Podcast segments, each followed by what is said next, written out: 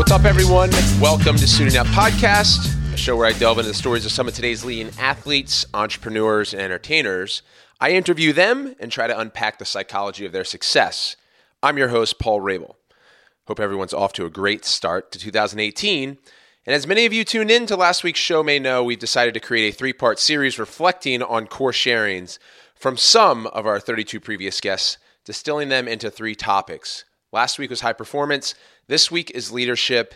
Next week, we finished with success and failure. Note, our 32 previous guests all fell in 2017, which right now I'm dubbing season one. Now, in part one, as I said, we talked about high performance, more or less the keys to becoming a high performer, seeking out greatness, or how we talk about these things in the form of success. Itemized list was full of hard work, your work ethic, attention to detail, time management, in some cases, meditation, and more. Check it out if you haven't listened to it. We also uncovered nutritional tips and workout routines from two of the fittest athletes in the world. Today, as I said, we discuss leadership, and I'll tell you what, we're going to sink into some of the most dominant players in sports, business, and authorship. This episode is jammed with wisdom on defining the best leader or leaders, an open debate led by Wall Street Journal deputy editor and author of the New York Times bestselling book, The Captain Class. Actually, before I jump around topic, as I normally do, we'll start there. Sam Walker was one of the more anticipated and fun interviews I've had in all of last season. And in his conquest, Sam originally set out to identify the top teams in all of sports across the planet of all time. And he did so by creating certain parameters of which he defined stuff like sport must be global, which kind of took out lacrosse, although I have a bone to pick with him on that.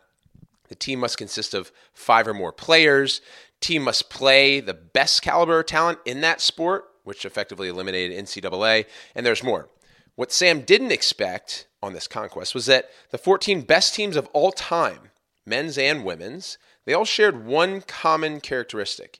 It was a singular, humble, sometimes uninteresting, seemingly lacking charisma at times, certainly not great with media. Did I say humble slash team first? Captain. And it was a captain of one, not many. Sam tells us why, and we'll also cut to the infamous Michael Jordan Chicago Bulls, which is the best player of all time, one of the greatest teams ever, but why it wasn't MJ that changed the course for that team. Rather, Bill Cartwright. Take it away, Sam.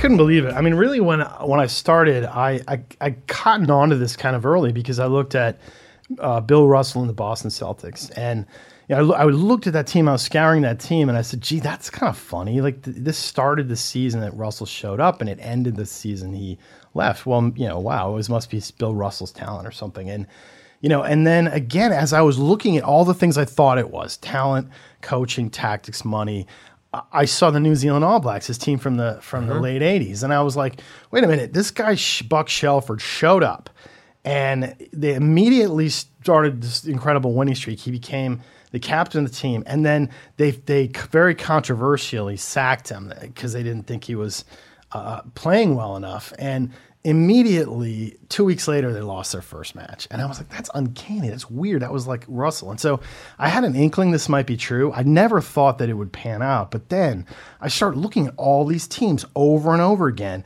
and like this is crazy. It was uncanny.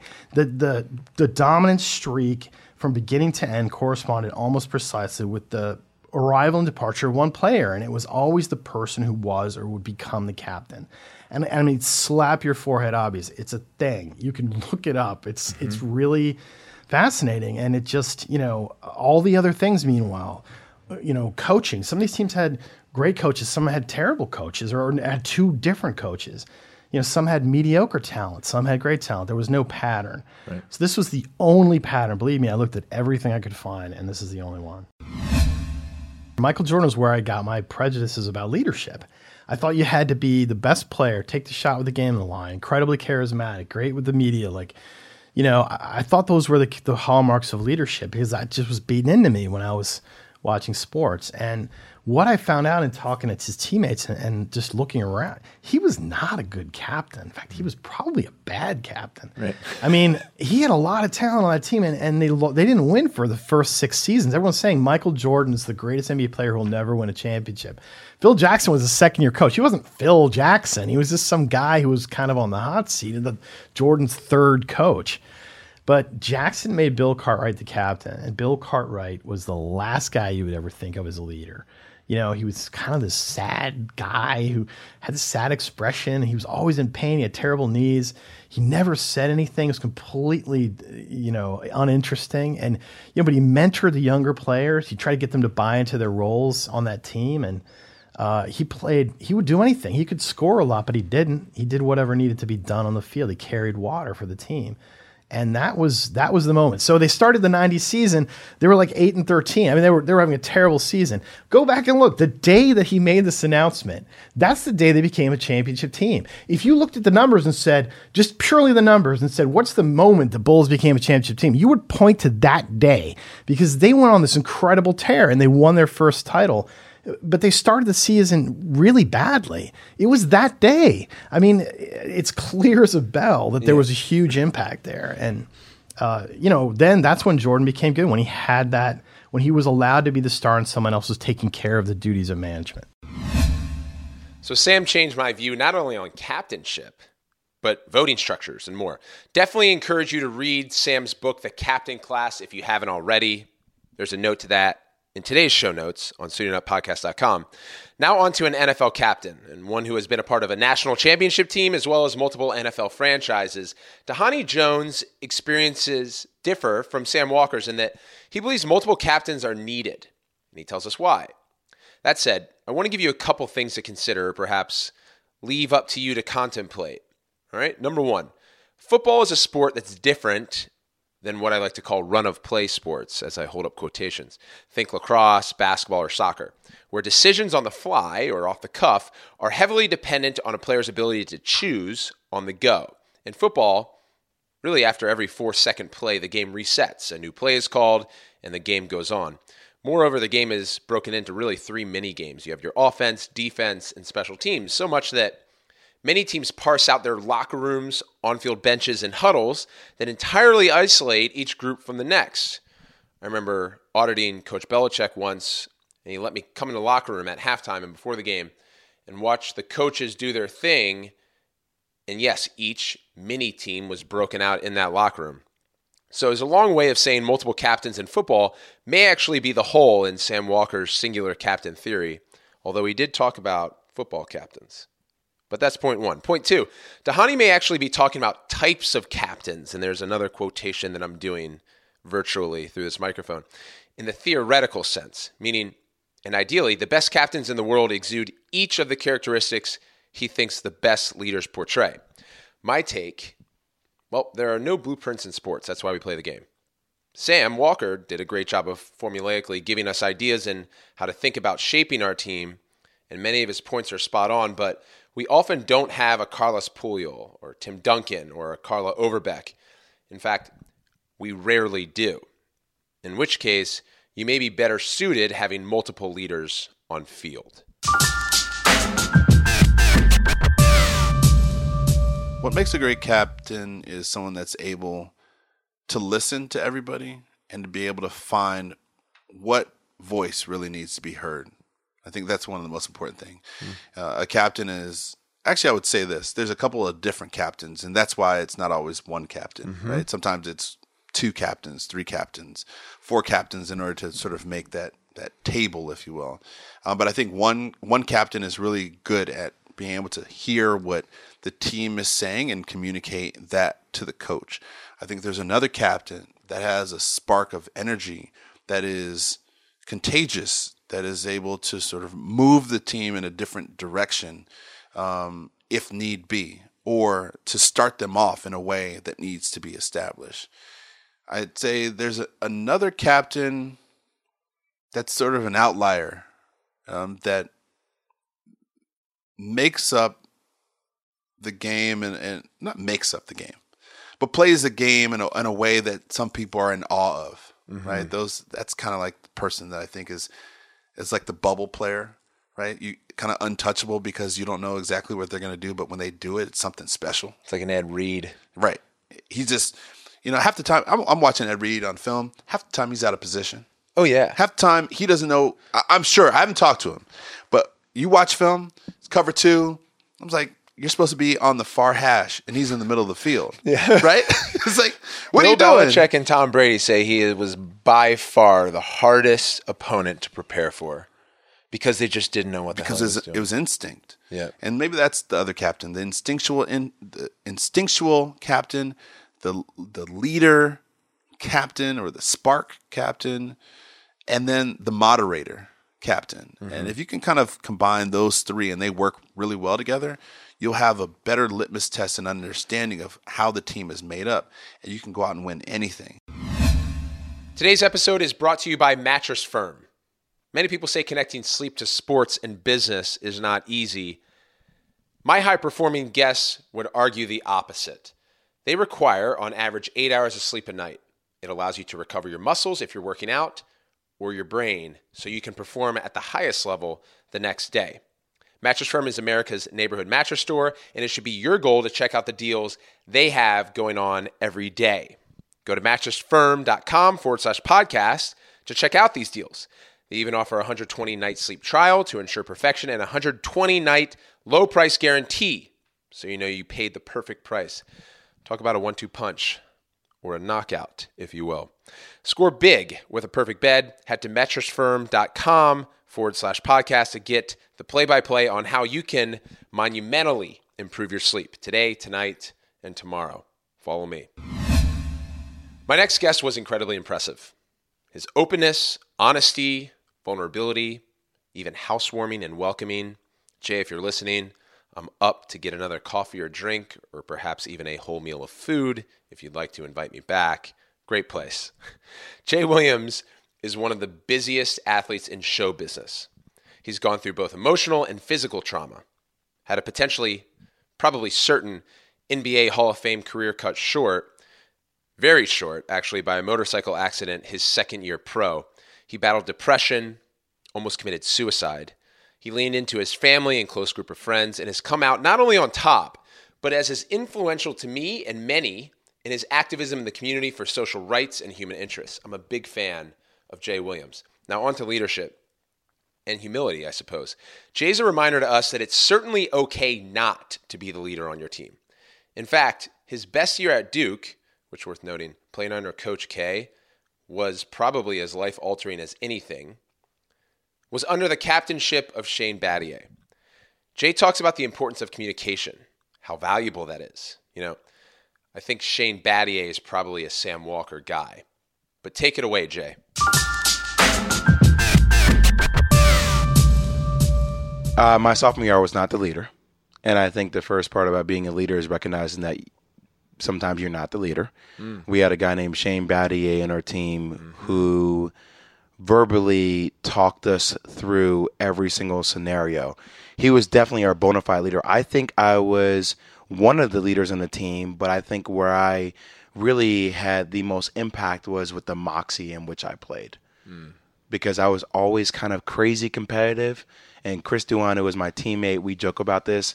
I can have 11 turnovers or I can have 15 assists. I can have 35 points or I can go 0 for 13 from the field. Uh, I got lost in the competitiveness and the passion of the game. And I think that's where I brought the advantage because there was this fire that just burned in me. And coach helped me find that. He helped me find a way to play angry. That's when I played the best version of myself. But as far as the leadership, I mean, from the the macro position, that was Coach K and Shane Battier, because Shane Battier was an extension of Coach K on the floor. And you can imagine, like you know, when you're in a game, sometimes you just get lost in the muck, right? Yep. You get you, somebody starts talking to you, you get lost in that. You're competitive, you know, you're competing. You're picking up, and the game moves so fast Yep. that you can't thoroughly think through each and every possession. And when you have somebody that is constantly chirping in your ear about what the scouting report is or about what the game plan is, that's a leader. I mean, Yeah. even when you're tired. I mean, I, I remember one time we were playing against North Carolina, and I'm presser, I'm presser, uh, pressing the ball, and you know, Coach K had this style where it was very tiring.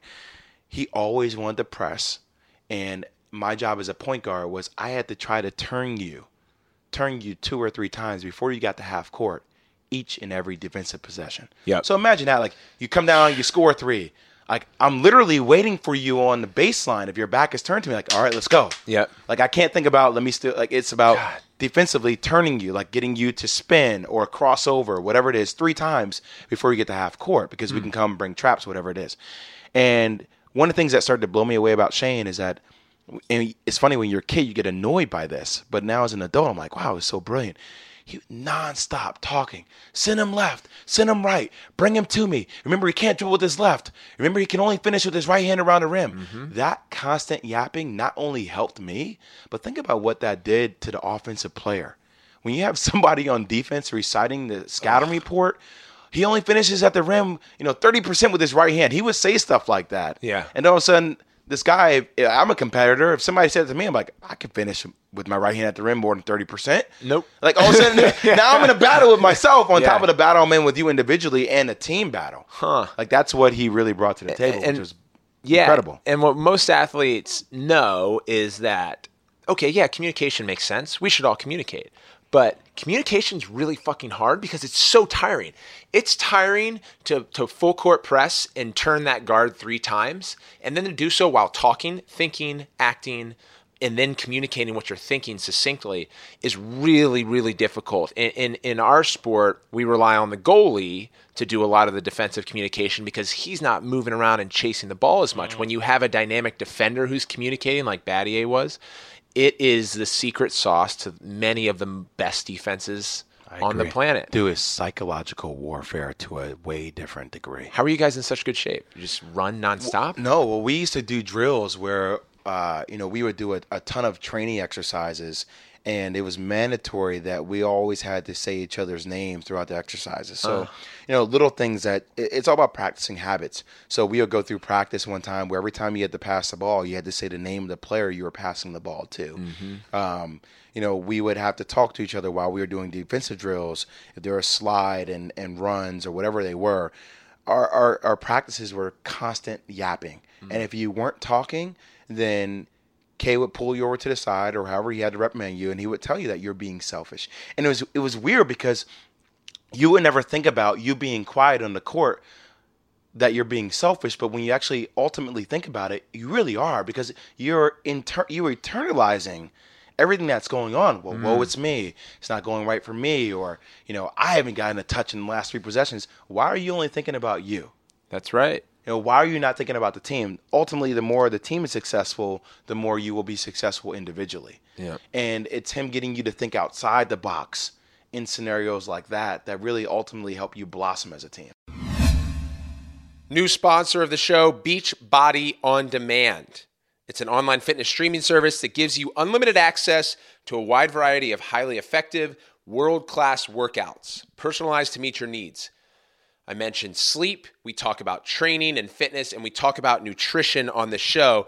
Beachbody On Demand includes extensive nutritional content, all proven to help people achieve their health and fitness goals. It's the total package to help you become the total package this year some familiar brands that are available P90X, Insanity, 21 Day Fix, T25, three week yoga retreat. If you heard of them, they're there.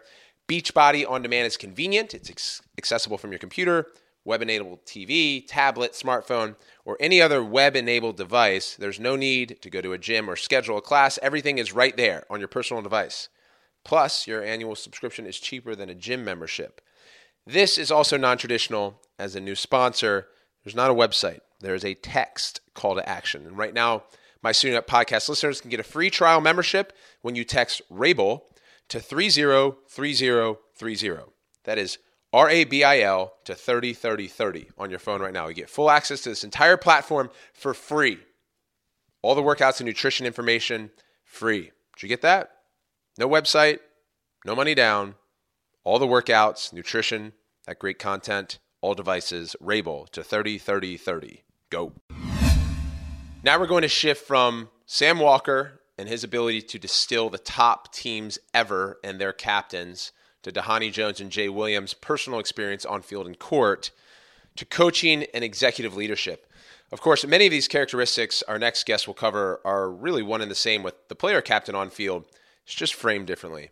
And for this segment, I'll do far less talking, mainly because our next guest was actually our first guest ever, and he just advanced to the seventh straight AFC championship game this past weekend with the New England Patriots. Seven straight AFC championship games. Truly amazing and unmatched. Coach Bill Belichick is a dear friend. He's a tremendous coach, best of all time. And he and I went into detail on a coach or executive's responsibilities, what those expectations are for his or her organizations, the requirements of those underneath his or her leadership, and why he, in particular, takes on a less is more mentality when it comes to his coaching depth chart. Coach B, you got it.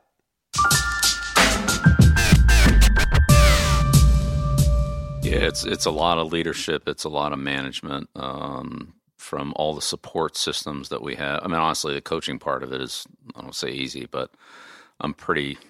I've had a lot of experience at that. It's the uh, overseeing of all the departments, uh, video, training, medical, um, equipment, operations, sports science, um, etc. Uh, so all those things that support our football team uh, have to be organized, coordinated, and uh, their jobs have to be identified and monitored and so forth. And certainly have people in each of those areas to do it, but it has to all be tied together somehow. So Yeah.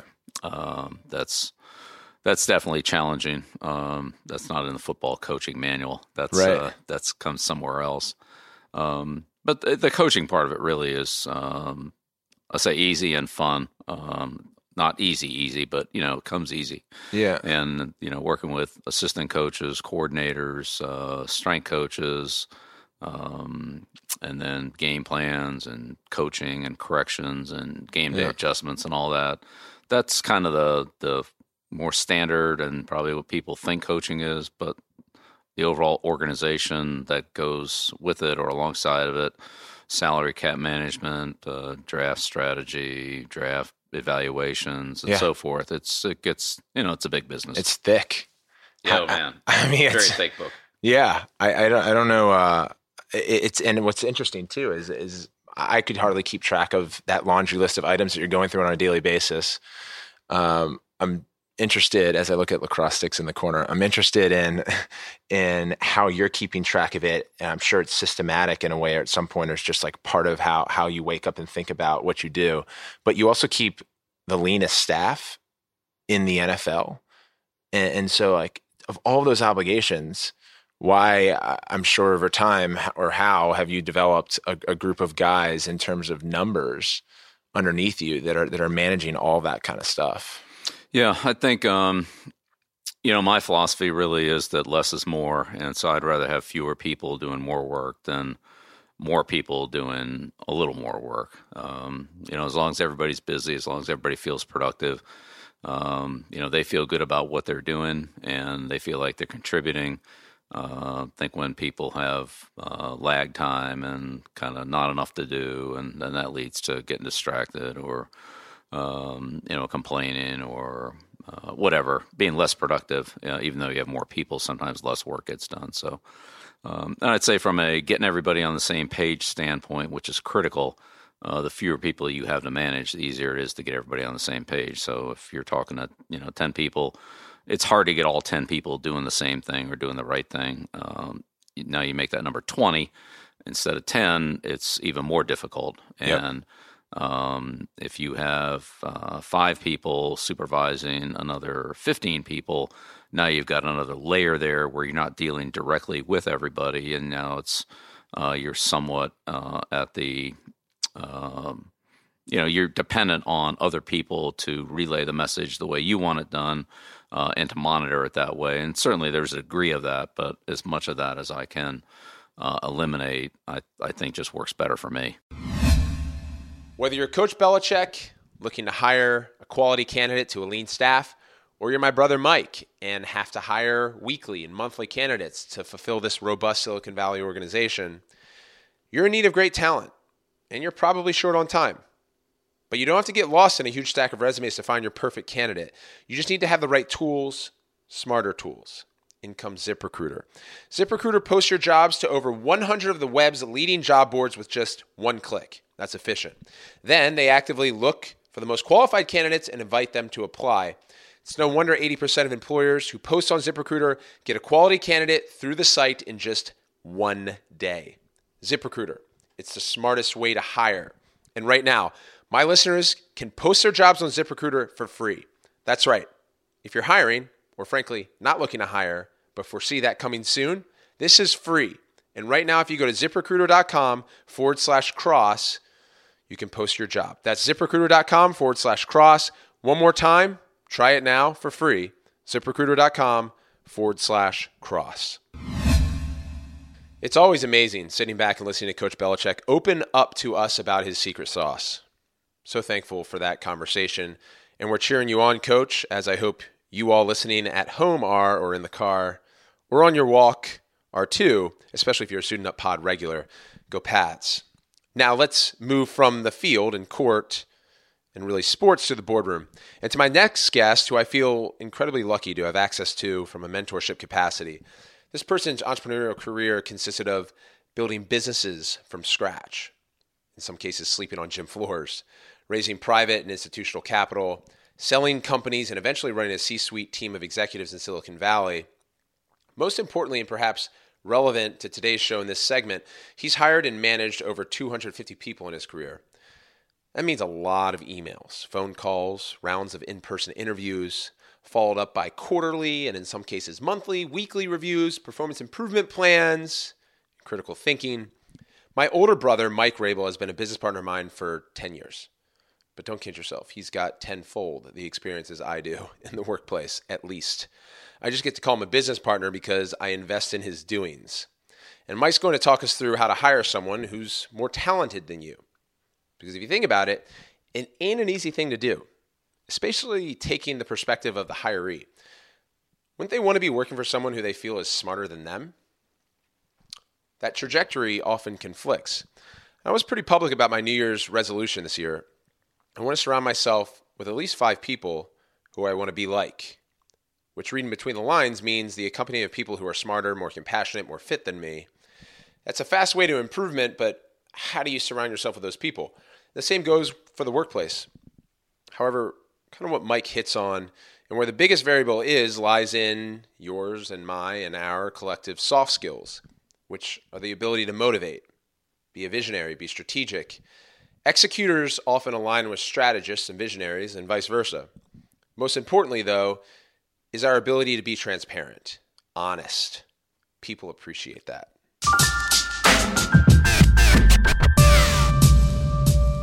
We're super hardworking, but damn, we have a bunch of smart people that work with us. Yeah. Uh, and I think that that's one of the things I always think about is surround yourself with the smartest people you possibly can. Yeah. And it's going to make you better. Um, and I think that that was really important to me when I was at Funding Circle. Is I was one of the first things I had to do was look myself in the face and say, okay, you got to hire managers now who are going to report into you. Go out there and find the best freaking managers who are way smarter than you to lead the organizations. You got to yep. find a great manager for the sales team. Got to find a great manager for the for the channel sales team. Got a great manager for the BD team. Great manager for the partnerships team. They got to be way smarter and more capable than you. You just got to get them to believe in you as the leader. Yeah. If, if they if they don't believe in you as a leader, then they'll leave or they'll never take the job. Hmm. Right. Obviously, I'm oversimplifying it, but that's how I had to get look at look at hiring really talented people. So I went out there and, and pitched an amazing platform, but this opportunity for them to grow, and then you have to show them the path of growth but you, you hire them and you, you pitch them on the opportunity and you give them enough rope that they can go lead on their themselves but then you got to always think 6 to 12 months ahead because you have to be leading them which is really challenging when you have really smart people working for you yeah and if the people are smarter than you uh, trying to, to cut down to application or utility for listeners is to get someone to believe in you they have to believe in your soft skills mm-hmm. right you have to show them those what are some ways that as a leader, if you're hiring someone, you haven't built that trust in a relationship yet. Yep. Why do they believe in you or you know the next person? Well, I think the first one is just being really pragmatic about where you want, how you're going to get there. Yeah. Right. Everyone thinks that the startup they work for, the company they work for, is is the next rocket ship. So I think being very thoughtful about the path to that and what the risks that can make that rocket ship blow up midair, and being very transparent. And so I think that that is sort of the first thing. And I think that people, uh, smart people, are going to be able to pick up on that if they believe your story, which hopefully is authentic and you're not lying to them. I never would. The market opportunity is huge for some funding circle. It still is.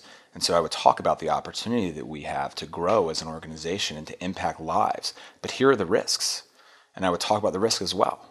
And I would be very, very transparent about and, and set, setting expectations before I hired them. So that was one. I think transparency yeah. is one of the biggest things when you're hiring someone is to make sure that they understand fully what they're getting into. Yeah. Because the worst thing you can have is someone join a team and all of a sudden be like, "This isn't what you said when you interviewed me." You know, that's terrible. Yeah. Then you're like, well, well, things change, right? Things change all the time in a startup, and you need to remind people that when they're joining one. Yeah. Uh, and I think that's one. And I think the other one is, is, is really just passion for the business. For me, it was personal. You know, I think that there's two things. I think money is personal in general, so we're lending money to small business owners.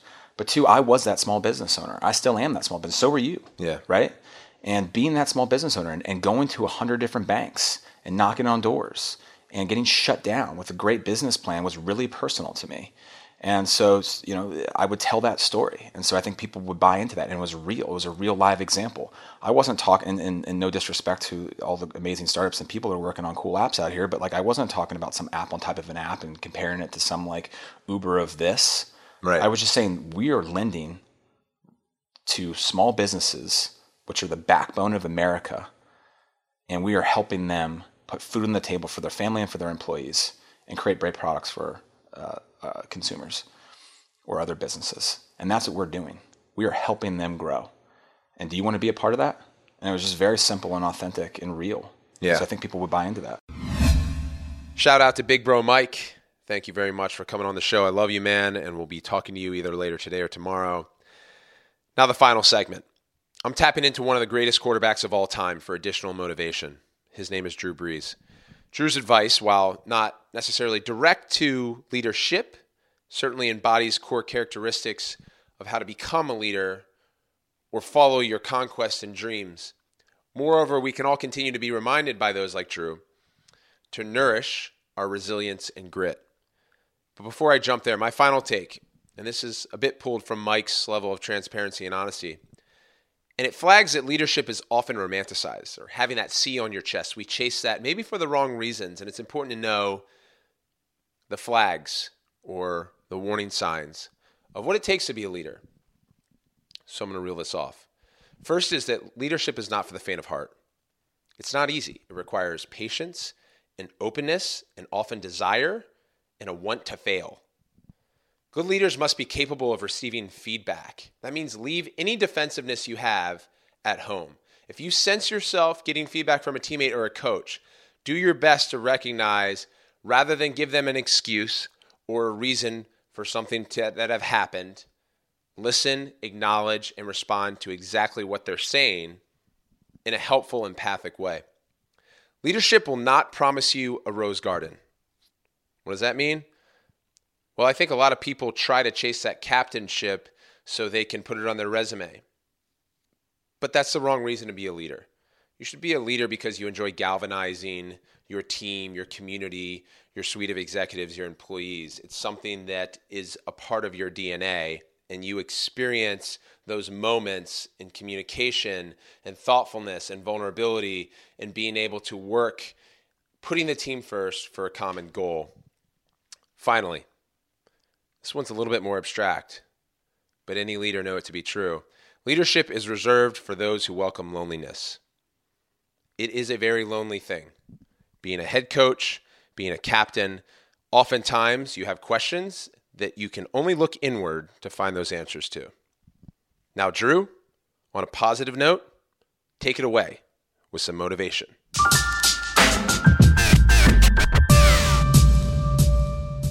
Don't ever let anybody tell you that you can't uh, achieve something you're willing to work for. Um, hmm. You know, there's there's there's there's so many stories about there uh, about kids with talent who never made it anywhere because they didn't have that fire or passion in their hearts, and then there's there's plenty more stories about the kids that were told that they would never amount to anything because they weren't big enough, strong enough, fast enough, whatever, and yet they just had that fire, passion, uh, grit. Uh, that, that they just said, you know what, I'm I'm I'm I'm never going to give up, and I'm always going to work for it. And I know that as long as I do things the right way, good things are going to happen. And I'm going to worry about the things I can control. And you know, those those are the stories that I love, and and and and and I feel like those are the things that have had the biggest influence on me. And so, um, that would be my advice, man. Don't ever let anybody tell you you can't accomplish something you're willing to work for. You enjoyed today's episode, please be sure to let us know. Continue that conversation with us on social media. My handle's at Paul Rabil, preferably Twitter. We've got a strong running list of 2018 interviews that we're going to drop right here in two Mondays. Also, tweet at me as you did last week with your athlete, entertainer, author, or entrepreneur suggestions. They converted, and I'd love to continue to do that moving forward. We're really getting deep into the relationship that we have here, the bond that we're forming at Suiting Up. Be the first to listen to next week's episode, which is part three of my 2017 musings, as well as catch up on previous episodes, including my one on one conversation with each of today's highlighted guests. All of those episodes are available on Apple Podcasts, Google Play, TuneIn, Spotify, Stitcher, or wherever you listen to your pods. Also, please consider lending us a subscribe, especially on Apple Podcasts. It's free, and we're very grateful for that. Shortcut to today's show notes at suitinguppodcast.com. Shout out to our show sponsors, Mattress Firm, Beachbody, and ZipRecruiter. I'm very grateful. And I'm also looking forward to next week's episode, coalescing great previous guests and talking success and failure. Have a great week.